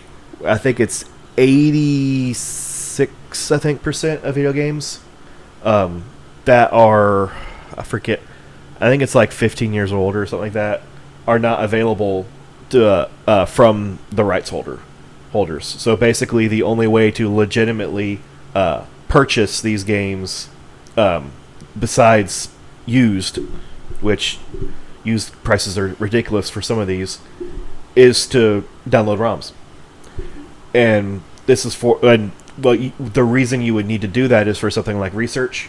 If you're researching games from a certain time period to see what the uh, technological restrictions and the limits were and how they overcame those or stuff like that or if you're doing it for a review or stuff like that there is no way to legitimately get get over 80% of the of the games So when you brought up the digital and then the store closes down, are you trying to imply that like if you had it digital and then you decided to delete it from from your console and then the store closes, you can't download it again?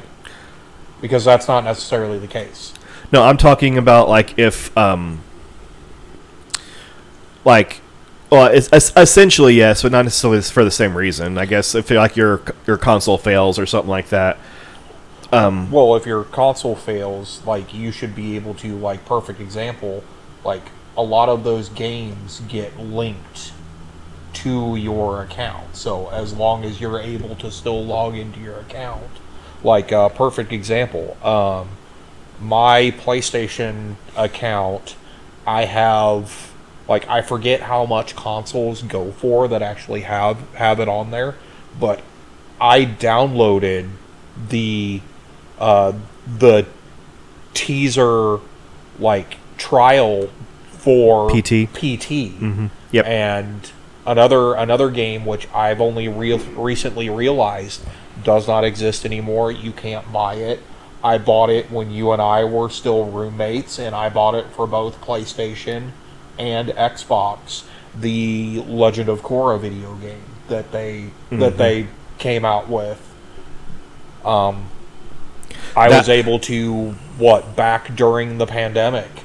I was able to re-download that to my PlayStation and Really? actually play it because I still it's attached to my account. I still own I still I'm- own that license for that. Like there are certain games that I wish that I had done cuz when we were when we were still roommates, I had bought the 2014-2015 Godzilla game and I bought the physical copy of it. And then, you know, you know, money got tight, so I had to sell it. I wish that I had bought that digitally because like I bought that here recently because it showed up in a store and I paid damn near $200 for it. I guess um, I'm thinking more of like from a perspective it, uh, thing. So like I'm thinking ten years from now, if I want to play um, a game and you only had it digitally, I don't have that console anymore. Like I don't have the only original console that I st- actually no, I still have my original GameCube, my dad's original NES. I think that's it. I think everything else is either gotten damaged or lost, and I've replaced it. But um, or uh, is my wife's, and we when we got married, it's available to me now.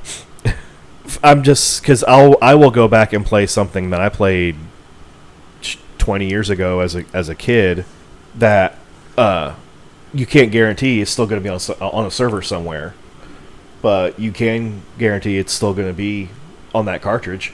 I mean, yeah, over time cartridges will degrade, but they'll be around longer than data on a server will be because, or it's they're more likely to be around longer because somebody has to pay to maintain that server. Well, and that's and that's also that's also what I'm what I'm saying is they're um, like perfect example. Uh, one of the times that I was out of town here in the last year, I walked into a GameStop just because I was bored, and it was weird to see it because you don't see it very often. And I got it for twenty bucks, a PS3 copy of Dragon Ball Z Ultimate Tenkaichi Oh, yeah. and I started looking up and to see if you know the online still worked, if people if people still played it, because uh, as far as I know for the PS3, um, even though it still gives me the option when I log into the PS3 that oh well here's the here's the PlayStation Store. Nothing happens when you click on it. Yeah. So, you know, the PlayStation Store is down, but uh, me reading through forums and everything, you can still play the online for Ultimate Tenkaichi. It's just kind of buggy. Gotcha. I don't know. I just I've had other stuff also that has been like, oh, you digital copy, and it's like, yeah, the digital copy only exists until whatever service decides that they're shutting down that server. Like, I don't know. I just uh, physical copy to me feels more secure until a certain point Well, because you, you get to it. Sorry, you get to a certain point, um, and you start having day one patches, and unless you have a system that has that patch already installed, it's there are workarounds, but it's hard to get that game running the way it's supposed to, depending on what the day one patch is supposed to fix right. if that's if um, the patch is no longer available or if that uh, service that supports that game is no longer available. At some point, it's going to get to that where everything's just going to have to be digital because games are released unfinished, basically, and they f- released a patch uh, on launch day to finish the game because they didn't have it ready for print. Basically, so is what it's is what it seems like. There's others. There's other issues they have, yeah, that they have a day one patch for, but there are some games where you straight up cannot play it unless you download the, the day one patch. And there are a lot of games where you can go. You can go on and find a list of there are games where it's like the day one patch is larger than the data that's on the disc Right. when it, that gets kind of ridiculous. So at some point, you you're not going to be able to go into like a used game store, pick up a game, and throw it in your console without like finding some kind of private server or something where you can download the patch from. If, if I'm understanding the the, techno- the technology. I might be completely wrong, but the way I understand it is, unless it's like a retro game, you're gonna have a hard time getting it running the way it's supposed to be running. There's a lot of games you'll be able to play just fine, but there's a lot of games that are online only that you won't be able to play. Period, because the all the servers are no longer exist. A perfect example for that is um, there was a Gundam game that was like a uh, battle royale style Gundam game. Everyone really liked it. Was really really well well hyped. Uh, it was out for a year, not even a year, and the they announced they're shutting the servers down for it. So you can't play that. You, I think it's I think it's shutting down either into this month or into next month. I think, and you won't be able to play it anymore. And that game's been out for less than a year. uh, what was it? Uh, they did a circling back to uh, RWBY again. They had a mobile game that was v- uh, very much uh, what is it? Uh, uh, I don't remember the title of it, but it was a very tower defense esque um, I know. Yeah. I know- online online only and I think they had the servers open for at least up until maybe like their third anniversary and then they just shut it down. Yeah. And that and that's what I'm talking about is like um uh well I guess those those are online games only, but it's the same kind of uh, uh thought for me for digital games. It's like you're not you're not guaranteed to be able to get that game again. Yeah, you might be able to, but if you have a physical copy of the game, you know you, you have the game. Well, and there are a lot of those where like yeah, that's your only option unless it's one of the games that are on that list of things that are a limited supply that uh, limited run will do. I mean, digital isn't all bad. You still you have digital is very convenient because you can just sit, especially like if it's something that you're wanting to get on launch. You can just be sitting on your couch on launch on midnight at midnight, eh, click download, and however long it, however long it takes, depending on your internet speed, to download the game, be playing it within a few minutes probably. And digital games aren't anything new. Their digital ga- digital games have been on PC forever. I mean, heck, Steam is like that's all. That's what that's exactly what Steam is. They sell digital uh, PC games, and they've been around for years.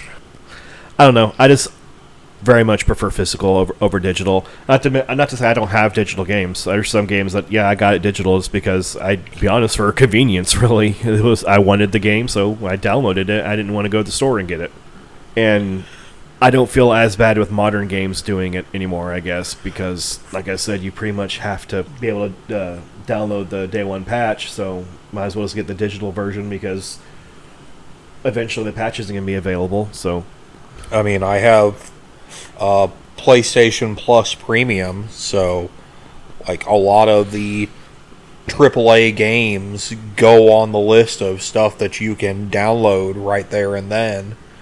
So I take advantage of that, and the way that they said that it's set up is once you've downloaded it, it's it's in your library. You have access to it, even if they pull it from the premium list. yeah, until they decide to take that off the server, because they don't have unlimited space on their servers, and they can't keep servers maintained indefinitely. But eventually, they will run out of copies, functioning copies of retro games too. So it's, I just feel like the time, the lifespan is a lot longer for a physical game than it is for a digital game, as far as availability to the public and Not if you're Destiny. well, we, we might get to that. Um, so, did you hear about uh, uh, Bungie and the lawsuits against the cheating uh, company, the cheat engine companies? I have not. So, uh, Bungie uh, sued two different uh, manufacturers of uh, cheating software, and for um, I think it was like lost revenue and copyright, and I think one other thing. Um, they won, I believe it was the lost revenue portion of the lawsuit. They won like seventeen million dollars. Is this kind of like a uh, thing since you said cheating software and something else? Kind of like how uh, Silicon Knights got sued because they uh, they used what the Unreal Engine without actually having the rights to use it. No, these are the people that like um will create like um aimbot Gotcha. for like FPSs and stuff. It's those the the developers of that kind of software because they they went and they went after them for like uh, loss of revenue due to like and I it bunch of lawyers speak basically. I don't understand all of it, but I know they won that portion of the lawsuit from two different companies, totaling for both lawsuits totaling about seventeen million dollars. The uh, copyright is still ongoing, the copyright claim, but they mostly did it. From my understanding, they mostly did it to kind of set a precedent for you can get in trouble for doing this kind of stuff, and if a company goes after you, they most likely are going to win because um, cheats have been around forever in video games. They heck they back in the day, old man speak back back in my day, they used to be built into games. I remember um, GoldenEye was one that everyone used to do because you would unlock the cheats, and like you would have like big head mode or paintball mode or uh, unlimited ammo and stuff you can get for, but uh, the Konami code was originally um, just a developer Yeah. hack so that they could test the game. test the game. Yeah. So they had you know unlimited lives and Now it gives you 33 lives, but you can put it in. You can put it in multiple times. yeah. But uh, yeah, so cheats have been around forever. It's just when uh, games went online, multiplayer, to the point where people are competing in tournaments for cash prizes, and then people start developing cheat cheats for that. That's when it becomes an issue, and that's when I start having an issue with it. I don't care if you're going to do cheat codes in your games if it's a single player game, and um, I even don't care if you do it in multiplayer and it's like just cosmetic or something like that. If it doesn't give you an advantage over other players uh, in a multiplayer play se- setting, then I really don't care. Uh, go at it. But uh, the moment it starts interfering with somebody else's experience of the game, and in a especially in a setting where people are competing for cash, because that becomes that could that could become become criminal at that point. It kind of depends, but when it crosses that line, that's when I start having a problem with it. So I am completely fine with Bungie doing this. I'm glad somebody did it because um, it's a lot of people aren't, aren't aware, but it's a big issue right now. It's been it's been a big issue with cheating. There's been so many people caught in professional settings, pe- people caught streaming, um, and people might not, th- might not think that's a big deal, but people get paid tips and stuff uh, depending on what platform you stream from. You get paid to do that, and if you're cheating in the game and you're not disclosing that, that's that that's un- that's unethical. You sh- you sh- I mean, if, if if you want to be like to, to show off, hey, you can do these cheats, or hey, I, I'm gonna play this game. I'm gonna I'm gonna have cheats on because I want to play around with it. If you disclose that, I, that that that's a different story. But I I just thought, thought I I saw that the other day and I thought that that was one. I thought that was a huge amount of money that they won. I don't know how they made that case. Apparently they apparently they were able to make it pretty convincingly because they won their lawsuit. They won both their, their lawsuits. But I'm interested to see where uh, where it goes from here as far as other uh, companies and other games and other uh, cheat development software they start going after. So, what was it? Not I think it wasn't two weekends ago. Uh, was Gen Con. I think Trevor knows where I'm going with this one. So, uh, we live in Indianapolis. Gen Con's in Indianapolis every year. Um, it's a huge tabletop gaming convention. If, you have, if you, I'd be surprised if, you, if you're listening to this podcast and haven't heard of it. But if you haven't heard of it, it's a huge gab- uh, tabletop gaming conven- convention uh, hosted by Wizards of the Coast, who are the creators of um, Magic the Gathering, Dungeons and Dragons, Delta Green, uh, all these big major tabletop gamings, tabletop games, tabletop gaming.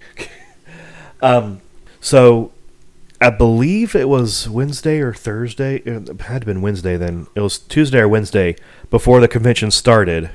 Two guys, and they know who they are. They've already been identified. They from New York. They stole three hundred thousand dollars worth of Magic the Gathering cards. Uh, Just walked out of the convention with them.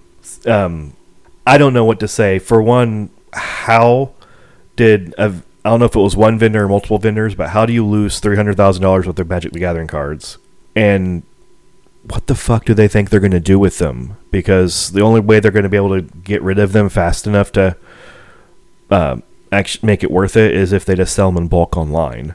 Because there's not a whole lot you can really do with it with them because everyone knows, hey, these bunch of these cards were stolen. They were trying to get the pack with the one ring. Post Malone already bought that.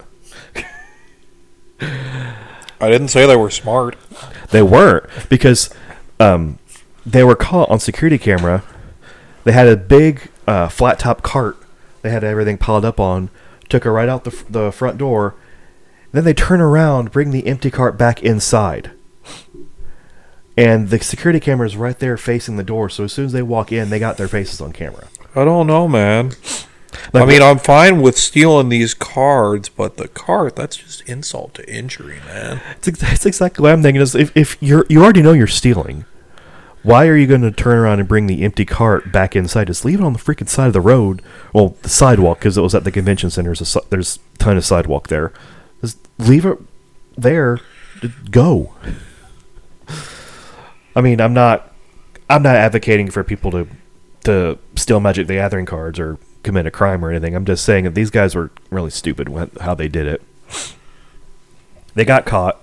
Well, they haven't been. It's, it's last time I checked, they haven't been caught yet. They know who the guys are and they know where they live. They're going. They're going to get caught. It's just a matter of time. So I don't know. I felt like I needed to talk about that since we live right here in Indy, where the convention's held, and it was kind of a big thing that happened. Uh, this is a little interesting little tidbit to talk about. How about the uh, Hollywood strike? Uh, you heard much about that, Trevor? I've heard a little bit about it, not much. So, uh, I guess to kind of just go over real quick what was going on with it. The uh, uh, screenwriters, is it Screenwriters Guild, I think, went on strike.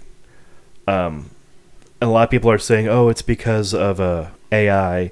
That was a part of it. That's not the only reason they went on strike. They went on strike before um, because they get paid dirt for one, and AI is a was was the threat that the uh, production companies were kind of being like, "Oh, you want paid more? Well, we'll just go switch to AI writers. We don't have to. We don't. So we don't have to pay anybody at all. So you're just be glad with what you're getting." Is essentially what they're getting told.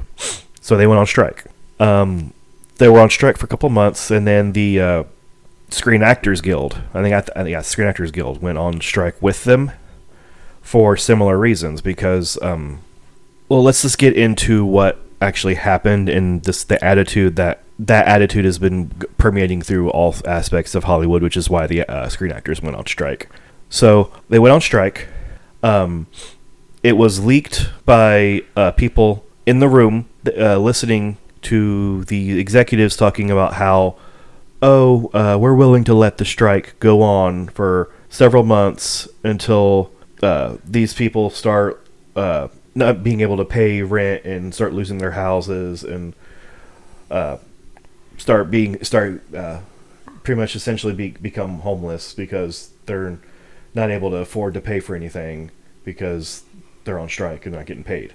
Um, they prune. I heard two different stories. I heard one they cut down, and I've also or, and I've heard they just pruned the trees outside where the picket line was, so that there's not any shade because there's a heat. There was a heat wave in in, in California.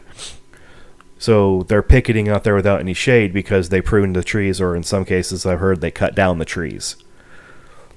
They also um, illegally closed sidewalks so that they have to be they're having to stand in the street, and some people were actually getting hurt because they either got hit by cars or um, other various reasons because the sidewalk was closed, which apparently is, was illegal. That that the studio doesn't didn't have the authority to shut the sidewalk down. The, I think it's think it's Department of Transportation or a city works or something like that has to uh, shut the sidewalk down. So that's the kind of attitude that they've been going against, and it's even they've been in talk for. Um, all they're asking for is a five percent raise, which amounts to I think it's point like half of one percent of the profits for uh, Hollywood, basically, essentially, is what that would be. Half of a per, half of, of a percent.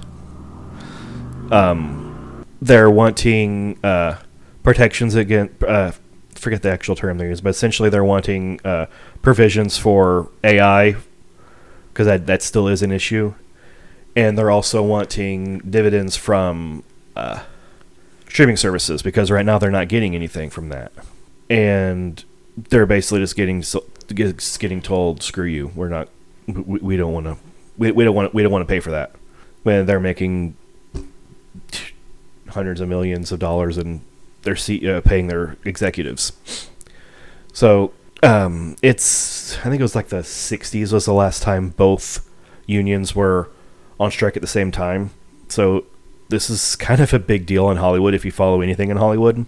Um, uh, one of the quotes that really kind of I it kind of rubbed me the wrong way was from Bob Iger from Disney, who said, uh, referring to the writers and the screen actors, they couldn't have picked a worse time to insist on getting their fair share.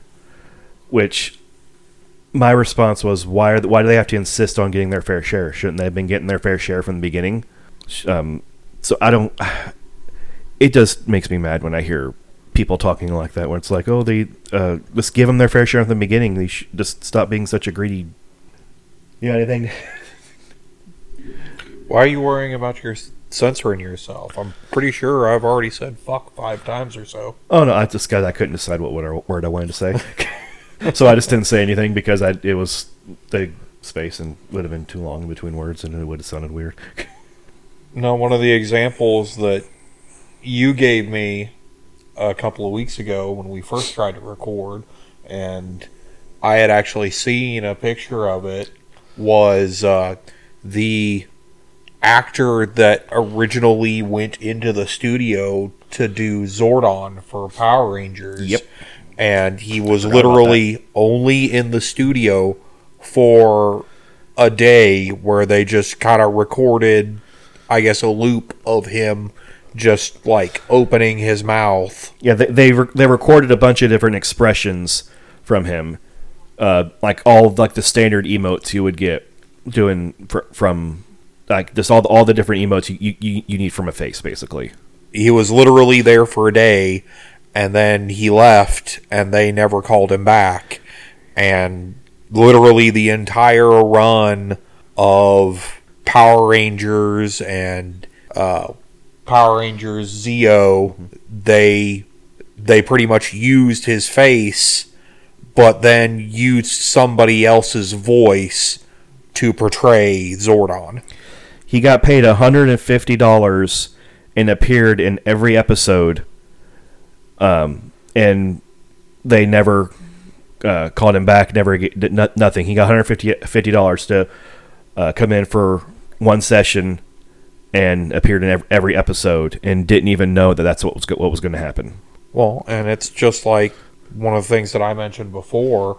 Uh, all this coming to light about um, child actors from you know a lot of the more popular stuff that they did during the uh, the 90s and the early 2000s for Nickelodeon where Oh yeah, remember that. where like the main cast had different contracts than uh, people who were only on the show for like an episode.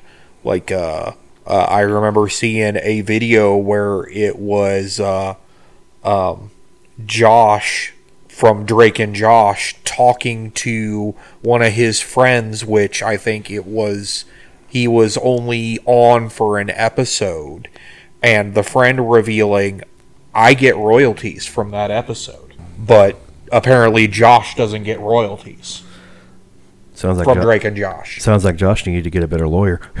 Well, from the understanding and that I have, uh, and there was an interview done with the uh, the actor that played Ned from Ned's Declassified, where he tried to do that. Like his parents sat there and like paid to have lawyers, and they'd go to try to renegotiate, and every time that they tried to renegotiate, it's like, then you can just leave. We'll replace you there are hundreds of thousands of kids that are dying to play your part. We will recast you. and that's why they're on strike. So it's not just. I know these are all like isolated little things, but it's that's the whole mentality of what's going on is been happening for years and years and years, and they've been people have been wanting change, and it just nothing has been done. So it finally came to this. So we'll see what happens. Uh, last I heard, they're attempting to negotiate, but uh, Hollywood isn't wanting to budge at all, really. Uh, I guess uh, we started with what what are you watching? What are you playing? So how I want to let's end on uh, what are you planning on watching and what are you planning on playing? Uh, what I'm planning on watching right now? Um, uh, well, what I'm currently watching isn't necessarily anime. Doesn't have to be. I mean, Um, I started here last week watching uh, Only Murders in the Building. what's what's that about? It's got Steve Martin and Selena Gomez, and it's uh, all three characters. The three main characters all are in the same building. You kind of learn about who they are. A murder takes place in the building, and funny enough, they decide to start a podcast Yeah. to try to solve the murder because they're super into a podcast that is about murders. Oh, I've seen that. I know what you're talking about now. They've got three seasons of it out thus far. I just recently started watching it after, you know, seeing advertisements for it forever. And right now, what I am currently playing is New Tales from the Borderlands. And I know that it's been given a lot of flack, but it's. I'm at least going to give it a try. I'm at least going to. I'm at least gonna play it. I'm not surprised. I that sounds like something you'd play. Uh, right now, I am probably going to, fi- and another game I'm way behind on. I'm probably going to finish uh, Pokemon Violet. I'm almost done with it. And I am. I really don't know what I'm going to be watching. Um, I started rewatching Castlevania. I might finish rewatching that and catching up on it because I haven't seen some of the more recent seasons. You better do it here soon because the end of September, uh, Nocturne comes out. They're doing another Castlevania series. Are they getting rid of the old one? No, they're not getting rid of it, but well, then I have it- time to watch it then. I'm gonna smack you. Anyway, uh, I think that's going to do it for today's episode, but join us again in two weeks. But until then, don't get too distracted.